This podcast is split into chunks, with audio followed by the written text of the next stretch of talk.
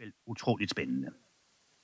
Underskrevet Benny Lautrup, lektor i teoretisk fysik, Niels Bohr Instituttet, august 2002.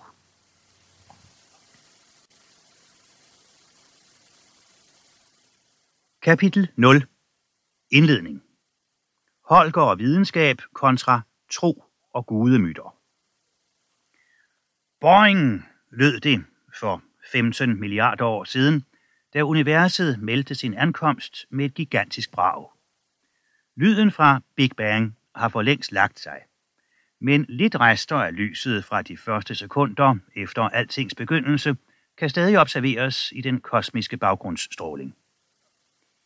I virkeligheden stammer alt i universet, inklusiv tiden, fra den første og uden sammenligning største af alle eksplosioner. Omkring 10 milliarder år senere kom vort eget solsystem, inklusive Jorden og de andre planeter, så småt i omdrejninger.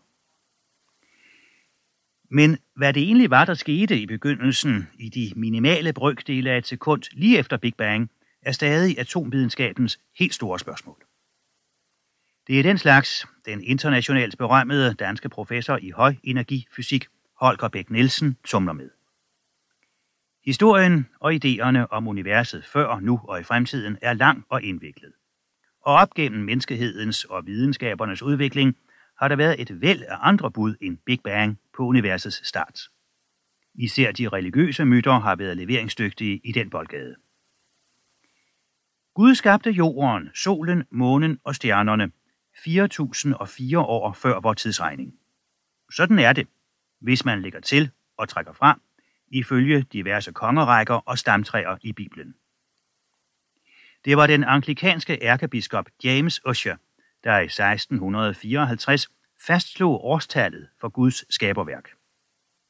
I første Mosebog er det beskrevet, hvordan den almægtige på en lille uges tid fik hele mulevitten med himmel og hav, dyr og planter og ikke mindst mennesket på plads. Den lærte biskop John Lightfoot fra Cambridge University filede senere videre på Ushers beregninger for de banebrydende hændelser i året 4004 f.Kr. og kom frem til, at Adam kom til verden fredag den 17. september kl. 9 om morgenen. Vortids antropologer mener efter diverse knoglefund i Afrika, at menneskets forfædre trådte ud af urskovene for et par millioner år siden. Sådan er der så mange divergenser, tro og videnskab imellem. Holger betragter sig selv som et kristent menneske, sådan i almindelig hverdagsforstand, men når det kommer til universets skabelse og andre erkendelser om naturens mekanismer i det store og i det små, holder han sig til facts og de mere eller mindre velunderbyggede videnskabelige teorier. Han støtter sig til og lader sig inspirere af naturlovene, relativitetsteorien, kvantemekanikken og den slags. Holger begynder ikke at fordybe sig i bibelstudier i sin jagt på teorien om alting. Men han ved godt, at også atomfysikerne indimellem regner ind i troværdighedsproblemer, som det fremgår af udtalelsen, det er nok rigtigt, at de teoretiske virkelighedsidéer, som man har i højenergifysik, på mange måder er så langt ude, at de måske kan konkurrere med religionen i at være mærkelige. Store ord fra en internationalt anerkendt fysikprofessor med den oprindelige strengteori blandt sine fortjenester. For hvis der er noget, der er mærkeligt, er det de forskellige trosretningers bud på altings begyndelse.